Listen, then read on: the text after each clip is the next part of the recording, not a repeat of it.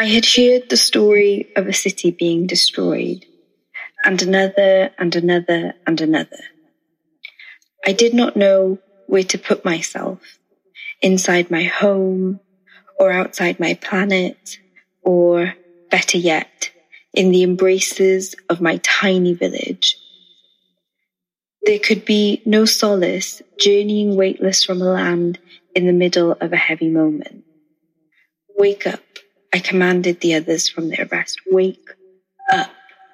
I have heard the story of a city being destroyed, and another, and another, and another. Don't run away. There will be no solace returning to a land at the end of a heavy moment. There is only divine weight now. There is only you.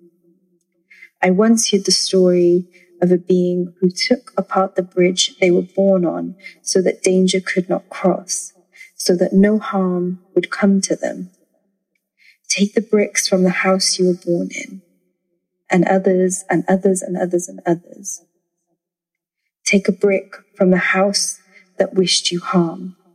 There is rhythm in service. Take apart the library and the seven o'clock suppers. Take the body you were born in and the one you wish could have given you life. And if you are a migrant to this planet, take the journey that carried you here.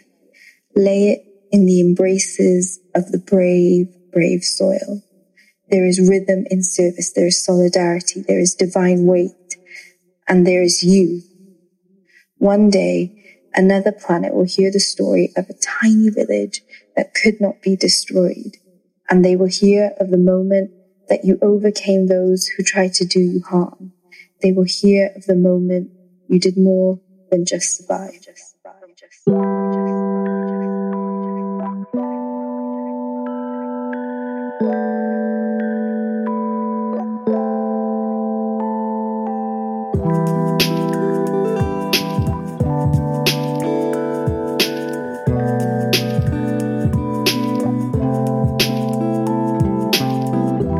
Hello, everybody, and welcome to the sixth and final episode of our second season. I am Jafar Iqbal, and for the last time this series, I will guide you through a discussion about systemic racism and white privilege in the art scene in Wales. There are actually a few thank yous I want to make before we get on to today's chat. As always, we started the episode with a creative contribution, and this one was from Radha Patel, who performed her brilliant piece, Have You Heard of the City? Radha is a Welsh writer and artist whose work intersects across colonialism, nature, religion, and the future. She's also about to start an exciting new role at Film Hub Wales, and we wish her nothing but the best. Now, I couldn't end the series without thanking two people.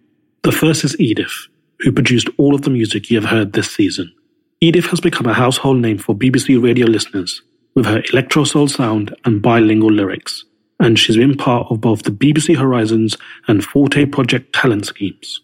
Her career is massively on the rise, and we're so grateful she agreed to provide the soundtrack for this important series.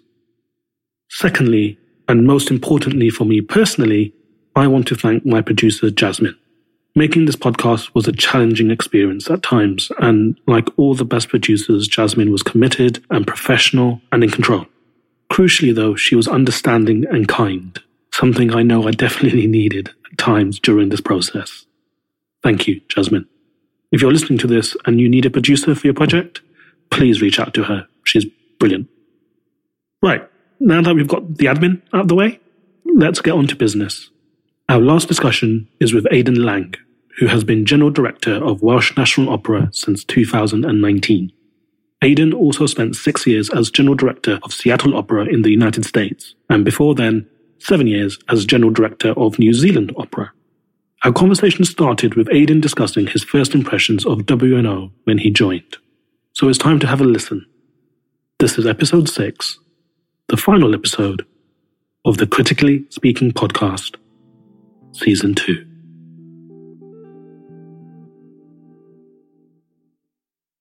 So when I arrived in Cardiff, I was very pleased to know that already WNO had begun that work. Okay, not as far back as was the dialogues in America. but certainly, you know, an all staff group had been formed about six months, I think, before I arrived in, in July of 19. And smartly, I think, had brought in a wonderful consultant from the Stephen Lawrence Trust to help guide the conversations. And I think it was fair to say when I joined that I think the team were struggling to find a path as to know how to recalibrate a large art form like opera, which is, you know, tends to move in rather elephantine steps. It's a big machine.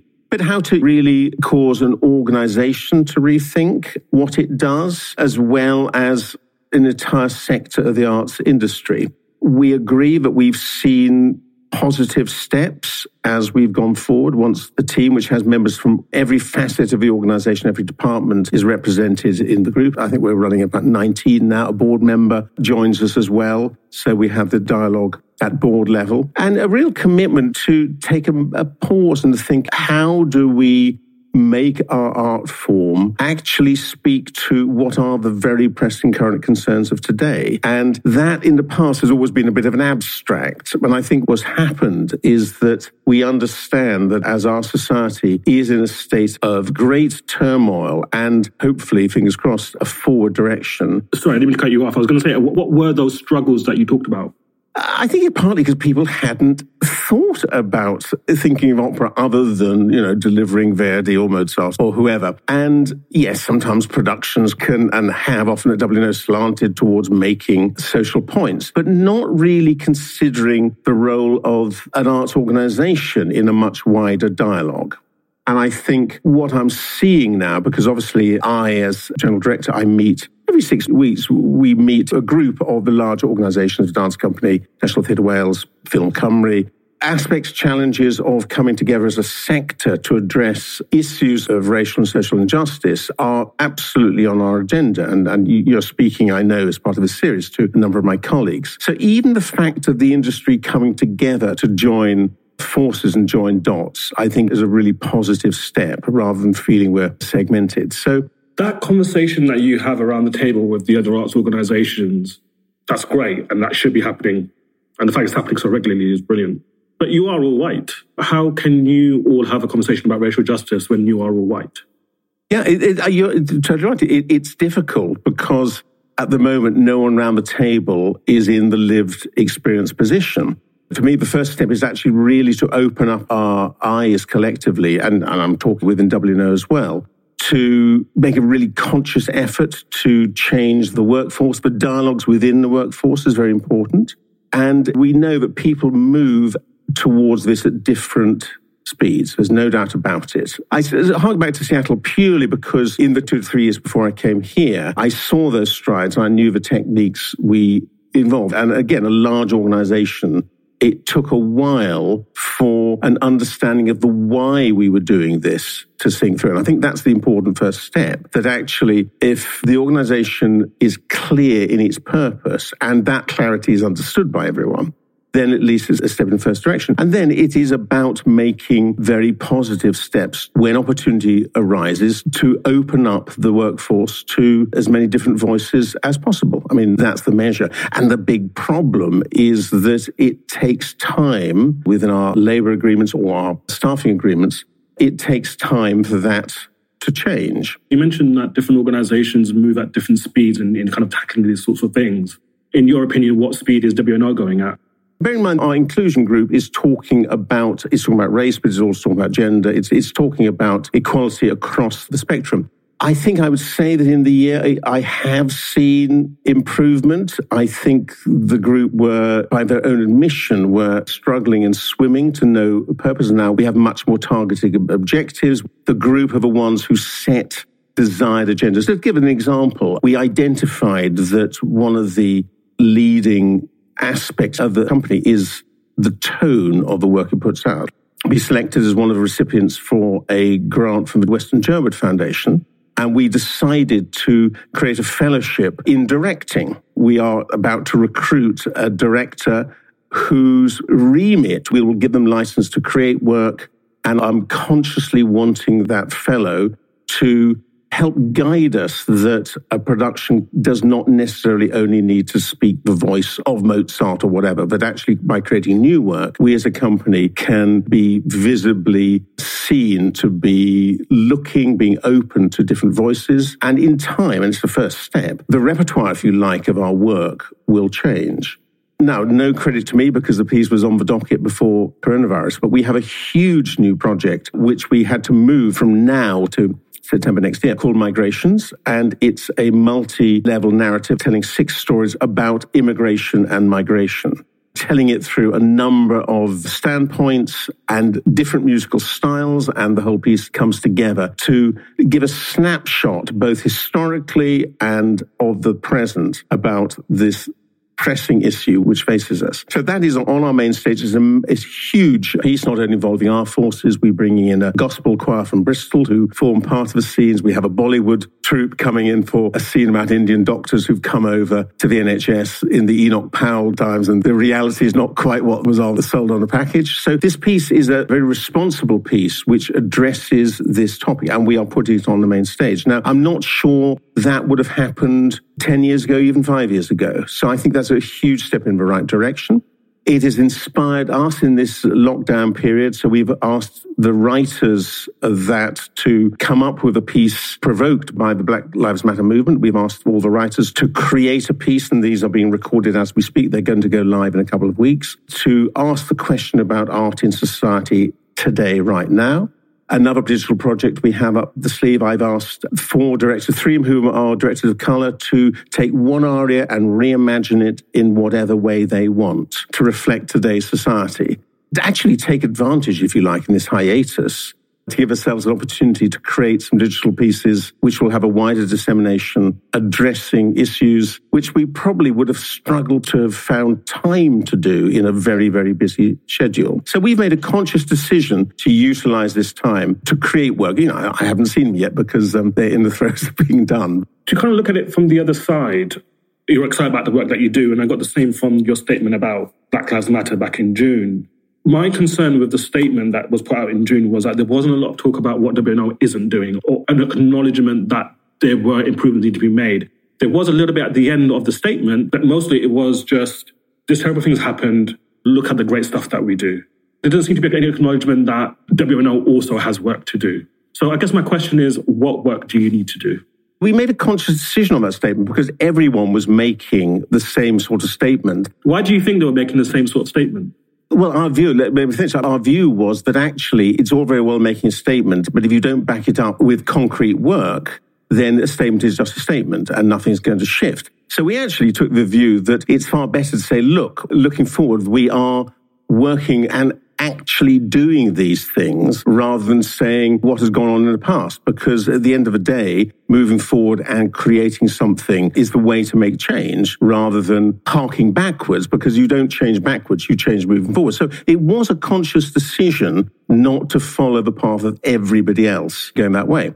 The opera is quite interesting because way going back to the 60s, because there is a fundamental arbiter of who gets to perform, and that is can they sing the role? Singing an opera role has a skill element. And opera was far ahead of other art forms in what used to be called colorblind casting. And that was a merit based casting approach because if you have someone who can sing these very challenging roles, then it's vital to cast them. But of course, we've moved on from there now. And I think one of the challenges we have the colorblind approach, and I accept this is way out of date, is applicable within putting on standard pieces. Where we're lacking in our challenge is in works where the piece is consciously addressing issues one can cast appropriately and thereby set an example that we have people of color on the stages and we begin a process of emulation, if you like. I mean, with Lewis Hamilton winning on Sunday, making such a great statement about the aspiration that actually any young person of color can rise to the top if the vision is there. I think one of the huge challenges we have is the cost of training. We have a huge program going into schools to excite young people. We can bring them into dress rehearsals. But for anybody to choose to make a path to arrive at one of the high expertise things, a singer solo, being a, actually a member of the orchestra, which is a high skill set, there is a massive cost in training, a long path. And that is very hard to bridge. And I think we are going to see two or three decades before we really see that difference. And that means we in the industry working with the higher education institutions, schools we have, there's a gap in the middle. We can go into schools where we can't control it so much in a significant way is helping bridge that pathway from school to the profession. There are communities out there who don't even look at opera, don't even consider it because they say, as you've kind of alluded to, it's quite elitist and it's expensive to train and it's expensive to get in there. And so people from disadvantaged communities who include people of color, communities of color, they're not going to come to opera. So is that not a failure? in terms of serving the community, again, one has to look at more deeply at the work we do in the community. So we have hubs set around the country. We have obviously one home base in South Wales. We have one in North Wales. We have one in the West Midlands. Now that will bear its fruit not tomorrow. It will bear its fruit in times to come. And you're absolutely right. We also have to accept that opera isn't for everybody, much as I passionately believe everyone should be a, an opera lover, but I'm probably a bit odd like that. You know, opera, classical music is not everyone's cup of tea, and we need to accept that. Where I think we struggle is as I say, we can open the eyes to people, but helping them move through into a path, especially in those areas which have expensive training, is very difficult. We're well aware of that. But I would also say that probably three years ago, we hadn't even thought about that path. So even identifying one of the major, one of many, but a very major roadblock to people entering the profession in a meaningful way is an economic barrier. We don't yet know how we solve that, but that is now on our radar to tell things. And indeed, the Weston Jerwood Fellowship identifies that because the focus for all of the fellows, and there are 50 of them across all performing arts genres, are all being coached how to recruit, to rethink who we speak to in recruiting and indeed even the language of recruitment in order to find a whole cohort of fellows who will come from economically disadvantaged backgrounds. And as you say, a lot of those are likely to be people of colour in those sectors. It is a long path. How do you appeal to Butetown? What are you doing to bring people in? Because they are your neighbours. Yeah, it's funny you say that because actually we're looking constantly to expand our hubs work. This is an ongoing exercise which we are rolling out. And we looked at the South Wales where we do a lot. And the one area, actually, ironically, you put your finger on it, where we've said it's fine to be working with dementia choirs and in the valleys, but actually right on our doorstep is a community who we're not making to. So although we're not, that is absolutely the one aspect of our South Wales agenda where we've recognised. And you're right, it's it's it's 400 yards away. why hasn't that happened? Why is that? I mean, they are literally on your doorstep. It's partly, you know, we work in Splot. They are on the doorstep in Butetown, but we are working with a refugee community in Splot, which is a mile away. So it's not that we're not doing, but we can't serve everybody. We only have resources. So inevitably, a decision has to be made. But I say we have literally made that decision that it is crazy that one community who are literally our neighbours are a community we haven't reached. Uh, absolutely. Why do you think all the arts leaders in Wales are white? Well, I don't know. I'm I'm, I'm not in a position. I think. Uh, I think it's partly that the people who go into the administration of arts organizations, in a way, are on the same path as identified with practitioners, in a sense, because you've done it because an interest or a passion has developed, and that will be through attendance. And again, it costs money to attend. So I think it's part of that same socio-economic cycle. Everyone can look back at where the trigger point, the excitement point of making that decision comes. It's probably during school time and undoubtedly people like myself of a middle class background had greater ability or financial opportunity to go and see theatre and opera. Are you saying that's tied to whiteness? I mean, how, how would you define whiteness? White, uh, whiteness is, well, it depends. Uh, do you mean by a white mentality or color of skin? No, mentality, like in the context of the discussion we're having. I think probably a way of looking at it is not having considered the viewpoint of communities of color. And I'm not saying you suddenly become non white by considering that, but assuming that the status quo rolls over, which hasn't shifted for decades and decades and decades. Do you think you're part of that? Well, of course, because my job is to ensure we stop being part of that. That's my function as, as the head of WNO in these times, is to stop that continually rolling wagon and divert it down a different path. If whiteness is keeping the status quo alive or perpetuating it, whether consciously or subconsciously, when something as explosive as BLM happens and there's a furor, people saying, this is the status quo and we don't like it and we want to change it. By releasing a statement telling us about your status quo isn't changing the conversation. Would you agree with that? Well, it depends. Interpretation of uh, whether it was a statement about the status quo or whether it was a statement of concrete intent to move beyond the status quo. And we believe it was the latter.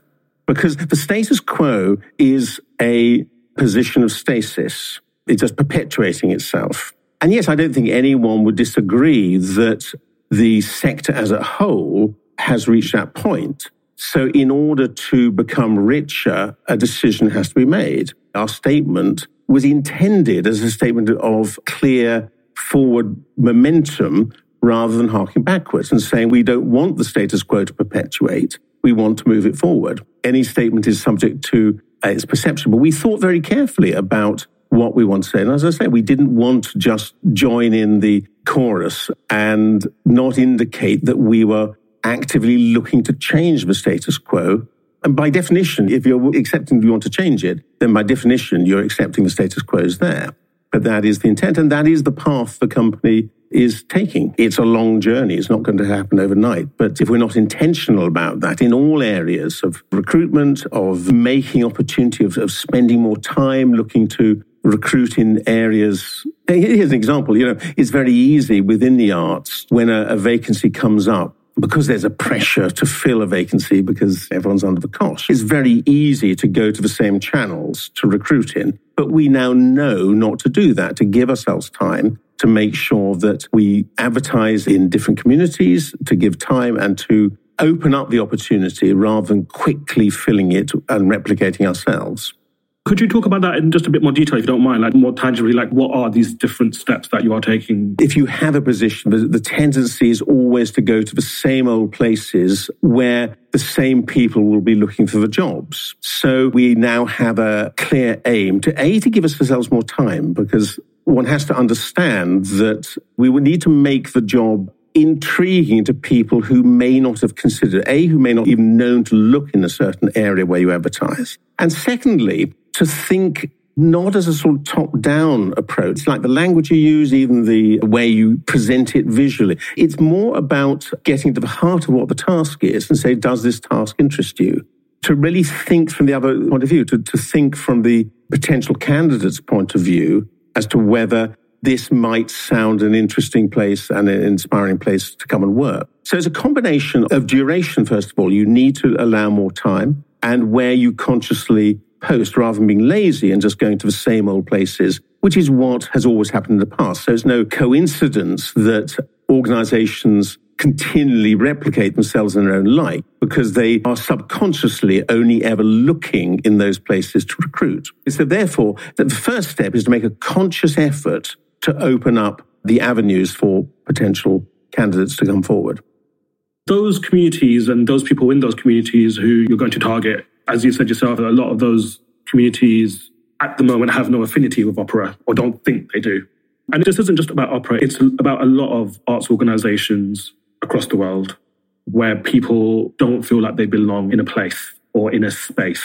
Because it's all well and good saying we're going to advertise in these communities, but if they don't feel comfortable in that space, what are you doing so that when they're in that space, they are comfortable? Well, again, it's not just about advertising. It's actually about talking to people. And which is why I say, you know, we can take one job recruitment. That's not going to break the pattern. Part of our real examination of our work in the hubs now, and I said we have made a conscious decision to expand this work, is just taking a step back, we're not now going in saying, right, we are doing this. Do you want to join us? Actually going the other way and talking to communities to find a common ground. Again, it's things we did in Seattle. And I think in terms of building that trust for what we do, those conversations, which have been happening for a while, already need to grow. And the best way really to engender that confidence is to work in partnership on a creative project because we are a creative producing company, but genuinely in partnership and not, it's not a one way thing. That means co-creating pieces.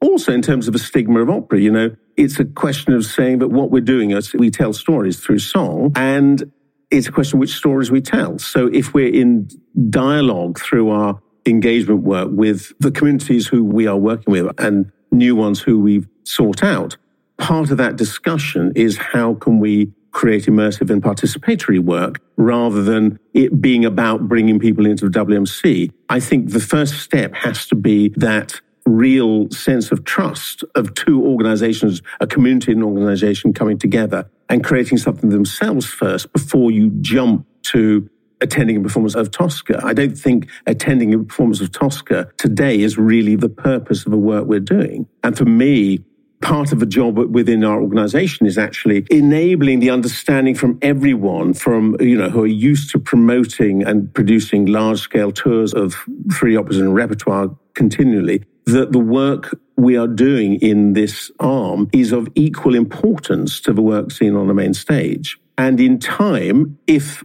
people are so inclined to come and see Marriage of Figaro, great, but it isn't necessarily the purpose. I think now we're understanding that what opera is, is a lot more than putting on Don Giovanni and Figaro. Is actually about creating pieces and getting to the heart that opera is basically, as I say, storytelling through song. When you've got someone, let's say a person of color who is interested, wants to work with WNO, but they're coming into an organization where the vast majority of that organization is white. The vast majority of your chorus, your orchestra is white, your workforce is white. That can be a, a very scary place. And I guess I'm asking the question because I feel like the question wasn't answered properly the first time is that what is in place for someone like that? What does WNO do for those communities when they feel scared or trepidatious of coming into that place because there's no one there like them. How do you accommodate those people? I don't believe that there are people in our workforce who would make the experience intimidating. Uh, but I realize, of course, that those people aren't in the position that person coming in. And in time, when opportunity arises, that's why we are seizing opportunity when we can to make a more diverse workforce. But of course, it isn't going to happen overnight, but we have to take some steps and make sure that that progression, that transition happens. So yes, of course, initially, if a person of color comes in and finds a predominantly white workforce, it's going to be hard. But when the second person comes in, it's going to be a notch less hard. We have to begin somewhere. And the important thing is that the organization has in place the understanding with the existing workforce and then makes it as welcoming as it wants to be. And we're not talking about going to some corporate monolith or some large business which sort of thrives on that. The arts are a creative and open melting pot. The people who get attracted to work in the arts are going to be sympathetic to the role of art in society. So I say our job is to get our house in order internally, accept that we're on a journey and it's going to take time, but be consciously working towards changing the makeup of a workforce, and the mentality within.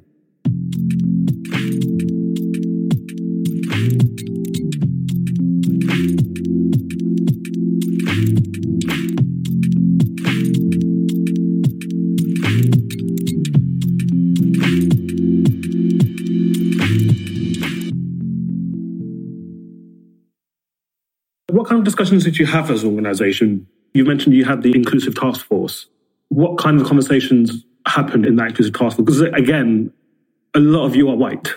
So who is on that task force and what kind of conversations are you having about inclusivity if a lot of those people look the same? Well, the conversations are exactly about inclusivity. How can we change? The task force have themselves set the targets, the goals, the intentions which the senior management team now need to effect. So rather than going top down, we charge the task force with helping set the agenda. Those members of staff who are people of colour are part of that task force and are those voices listened to. And I say it's not just a racial based thing, it's also gender based as well.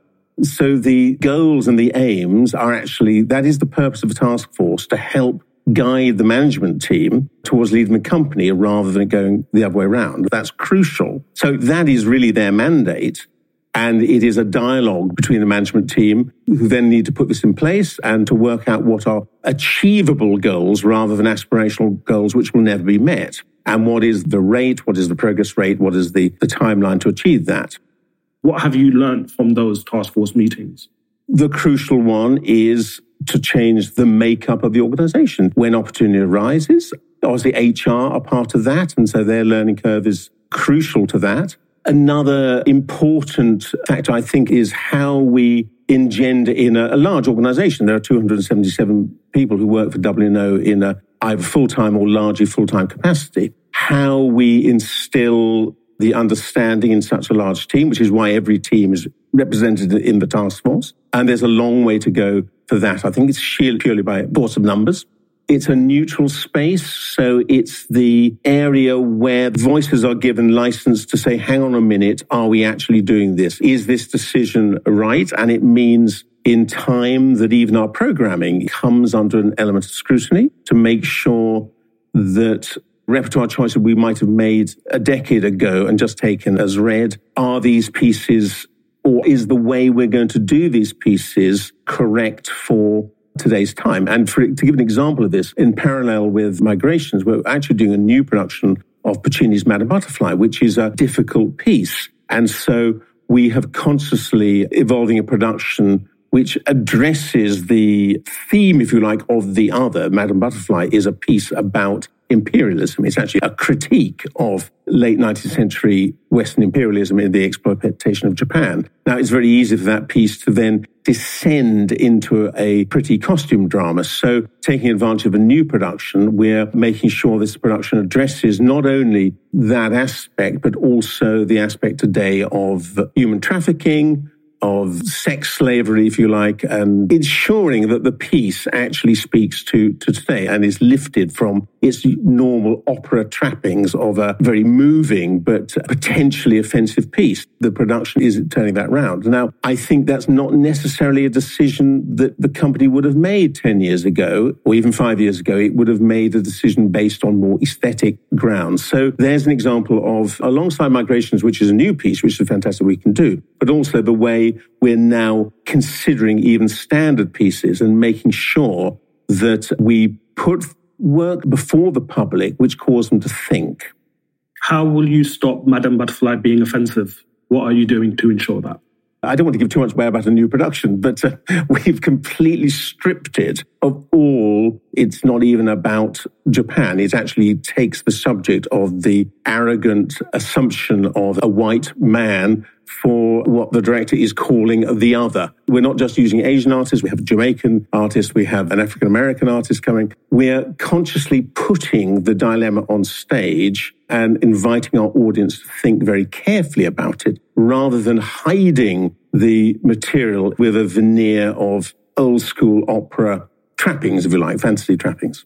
The reason I brought that up is because two years ago, WNO caused some offense and you mentioned earlier about colorblind casting, and that was what was the piece? It was the Chinese dragons. It wasn't. It wasn't a piece of yours. That was Music Theatre Wales. That wasn't WNO, it's very important to get this. No, no, it wasn't WNO. But what did happen was there was the controversy over Yellowface. The, the show was nominated for an award. Opulenta went out from a lot of different people saying it shouldn't be done because of its tastelessness, because of the Yellowface. And WNO responded in opposition to that letter, was signed by David mm-hmm. Saying, we operate colorblind casting. The comment was, you shouldn't limit casting. So white people should be allowed to play black characters in the same way that black actors should be allowed to play white actors. I would say, I think a lot of people have said, and especially in the light of what's happened in the last year, is that it's the balance of power which stops that from being a legitimate thing. And I know you've said earlier that the idea of colorblind casting is outdated, but it was being before your time, yep. but two years ago. So my question to you is, what are your thoughts on colorblind casting right now? So very simple. I wouldn't have done that. Colorblind casting was a very forward way of thinking through the 60s and 70s. And it was a way of showing that opera audiences don't worry if in a period drama, an African American singer is playing Count Almaviva in a production set in the 1780s. I mean, that um, moved on. But, you know, we have moved on from there. And uh, now we are talking about being more intentional in our casting in order to while keeping the parameters of simply the skill level required to sing the role to a certain level. We are much more intentional in our casting now, and because we recognize that one way to make the company more accessible to communities of color is who people see on stage. There's a difference, I think, in my view, between being colorblind, which is simply at root a merit based approach to casting, to being much more strategic opening ourselves up to opportunities to put on stage as diverse a cast as we can. To be completely transparent, the statement came out on several different platforms and then was deleted quickly after. Why do you think WNO didn't acknowledge it afterwards? I wasn't there. And as I said, I think we've changed as an organization in the 14, 15 months I've been here anyway. And I, you know, I'm not really in position to talk about what came before because I wasn't even in the UK. I was 8,000 miles away. I understand that, but again, it goes back to those communities who feel like opera isn't for them. And I fully understand that you weren't there. But it's the idea that you're saying that this colorblind casting was seen as a positive in the 60s or whenever, but this was 2018. Mm-hmm. And whether you were there or not, it's an organization that in the last two years has an extremely, extremely outdated view of how an organization should be cast. And I appreciate that you're saying things have changed since then, but what concerns me is not necessarily that it hasn't come from you specifically, Aidan, but that the organization didn't acknowledge that they might have made a mistake. It was just brushed under the carpet and let's move on. This didn't happen. Let's carry on being who we are. And I think WNO should take some accountability for making those comments, especially if they are of a very old time. I mean, who takes accountability in the organization for when stuff like this happens? Ultimately, accountability lies with the top. But as I say, the company is different. We've moved on in terms of our management structure, the personnel, certainly personnel at the top. I certainly didn't see the WNO statement, but I did read, of course, of the situation with the I can't remember what the piece is called. Uh, the Chinese Dragon, I think it's called. Golden Dragon, what it is. And I remember looking, thinking, well, you know, okay, that's where Seattle Opera was five years ago we have to look forward or always be looking forward because that's how change happens. And taking positive action is the necessary step. Otherwise, we end up in a mood of perpetual recrimination. And even making a management change, the company has made a statement. And I'm not here to, it's not above my own virtues, but one aspect of a reason I would have been recruited was because the very visible change we made in Seattle Opera during that time and it was absolutely about working with different communities. And, you know, that is the way we are moving forward. And I think it's important that we do that and that it's important we don't get sidetracked. Did research on all the organizations. And one thing I noticed on the WNO social media, which is really active and there's constantly lots and lots of posts, which given there's a pandemic going on is amazing. But one thing I did notice is that we've just come out Black History Month and there wasn't a single post about Black History Month, not even just an acknowledgement of it there were acknowledgements to World Drumming Day and other things like that. Why does one get acknowledgement and the other doesn't? And who's accountable for that? This may be partly to that a lot of our team during Black History Month were actually on furlough, so I think our timing wasn't probably optimal. Again, I think we felt that we hadn't got any concrete activity, especially knowing what we had coming up, really to to offer anything particularly helpful to the discussion is really where we were. Could you not advertise migrations again? Could, it is a design not just to lead with activity rather than words, really. But it's social media. I mean, you, th- there are a lot of words on there. Well, actually, our social media work, if you look at it, it is actually quite targeted to our output. Our social media work doesn't really act as sort of catalysts for discussion. It doesn't go far off the track of being around what we are doing. Other companies do deliberately put provocations out in order to discuss that. Now, actually, with creating change, this adjunct to migrations, that is a provocation. And it'll be interesting to see what the outcome of that is. But I think we felt that that was coming, and that is our contribution. You know, in a sense, Black history doesn't end in a month. Its history isn't compartmentalized in 30 days. It doesn't, but how do you build bridges of communities if you're not engaging with them? We're in a pandemic, we're locked down, you can't go out to those communities. What you do have is a digital platform where you can talk to them whenever you want. And it's not even just about the black community. Obviously, this is what our conversation is about, but the transgender community or faith or whatever, you have this place to do that. And you're saying you've made a conscious decision not to do that. And, and that's what I'm trying to understand is when you have this way of engaging communities and talking to them and then being able to access your social media and talk to you, why wouldn't you? What I would say was that our most useful contribution would have been creating change were it ready.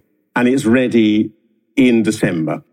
What would be useful is to come back after that and hear your views on that as a really positive contribution to that debate rather than just making a statement. And I really believe passionately that doing things and releasing thoughtful, creative content is a much more positive way of moving the dial than just making a statement.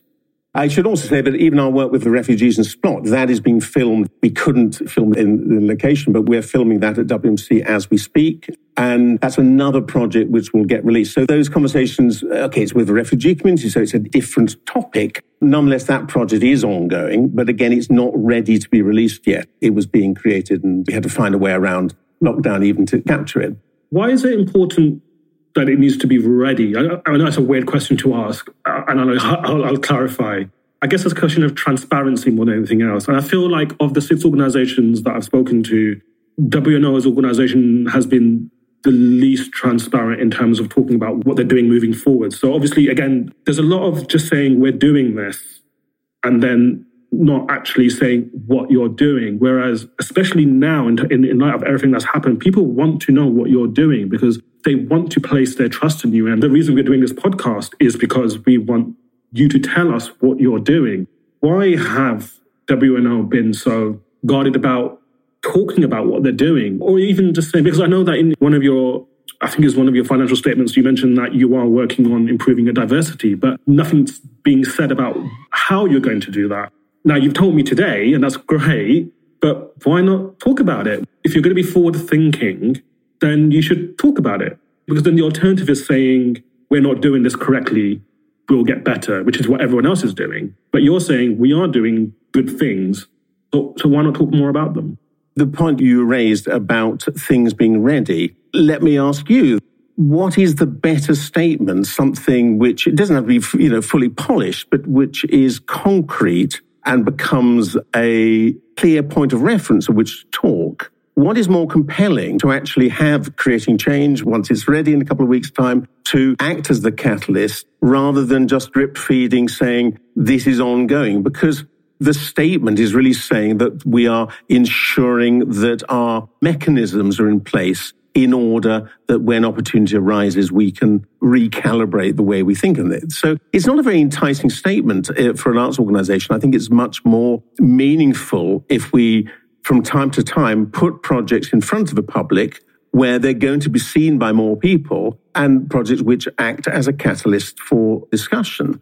Our approach has been to let the work be the point of discussion rather than making statements where we've got nothing really to back it up.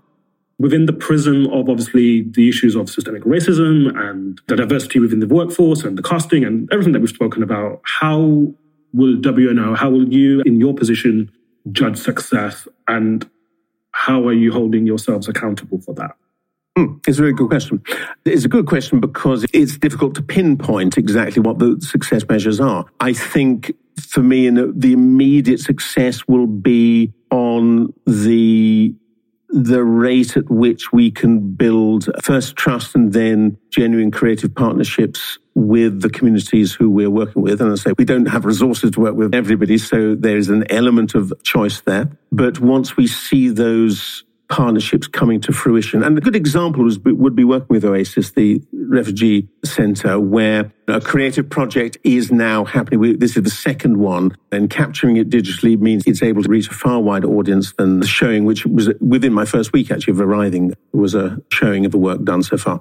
It sounds like a small step. It's not a grand step, but I think it's a very important groundwork to achieve that. Achieving a diverse workforce, as long as we stay true to the intent of that and the purpose, success will come further down the track. And well, ironically, it's much easier to address the casting than it is to change the makeup of fixed forces because they're on permanent employment contracts, whereas casting is a freelance decision making. So with that, there's issues of availability and obviously technical capabilities seeing a particular role and correct form of baritone, etc. You know, all that stuff. But that's an easier step to take actually than it is for the workforce as a whole because it's dependent on availability of, of roles to allocate. In an ideal world, what does WNO look like in 2025? For me, an arts organization needs to be part of a debate. And the shift really is moving opera away from being perceived as a sort of high class entertainment option, an alternative to Les Mis. I see a success is that WNO is perceived as an organization who present our art form in a way which inspires discussion and debate and is placing it in today's society rather than hiding behind historical context. And with historical context comes an element of excuse, if you like. Do you think the arts in Wales has a capacity right now, let's say within five years' time, 10 years' time, to root out systemic prejudice? It has the capability to do that. It is for the sector to look at itself and understand the reasons within its own ambit, the capability is certainly there. Yeah, absolutely. What will it take? It takes keeping at it, is the short answer, and not letting it slip. Bringing the whole organization to understand why you're on the journey. What we found in Seattle is once we'd got over that hump, actually there was huge excitement within the organization. You know, and as your staff becomes younger, social issues become more in the discussion in the lunchroom and as organizations organizations evolve with their staff there's no two ways about it and if the culture within the team is active and thoughtful then there can be an acceleration and probably at the moment the art scene in the country as a whole is a bit like starting a Grand Prix on a slippery grid. I'm a great Grand Prix fan, so I like the metaphor. On Sunday, some cars couldn't get going. Others had a good grip and got away fast. And in a sense, it's a bit like that, that some organizations are better placed at the moment to make an acceleration. Others are slipping and sliding a bit in the conditions and need a few laps to get going. But the key thing is to have a forward momentum, I think. Season 2 of the Critically Speaking podcast was the joint effort of many talented and hardworking people, and they all deserve to be praised. So I'd like to thank Dr. Adeola Dewis, Aki Gurung, Alice Eklund, Connor Allen, Durre Shahwar, Edith, Fez Mia, Jafrin Khan, Jasmine Grace Oke, Mali Ann Rees, Radha Patel, Sadia Pineda Hamid, Selina Kayamaur, and Shane Nichols. I'd like to thank my guest for giving us their time, and of course, I'd like to thank Arts Council Wales for funding the project. Now, you can find us on Facebook, Twitter, and Instagram by searching for Critically Speaking, and please, if you liked what you heard, leave us a five star review on Apple Podcasts. But that's all for now. Until next time, thank you, diolch, and goodbye.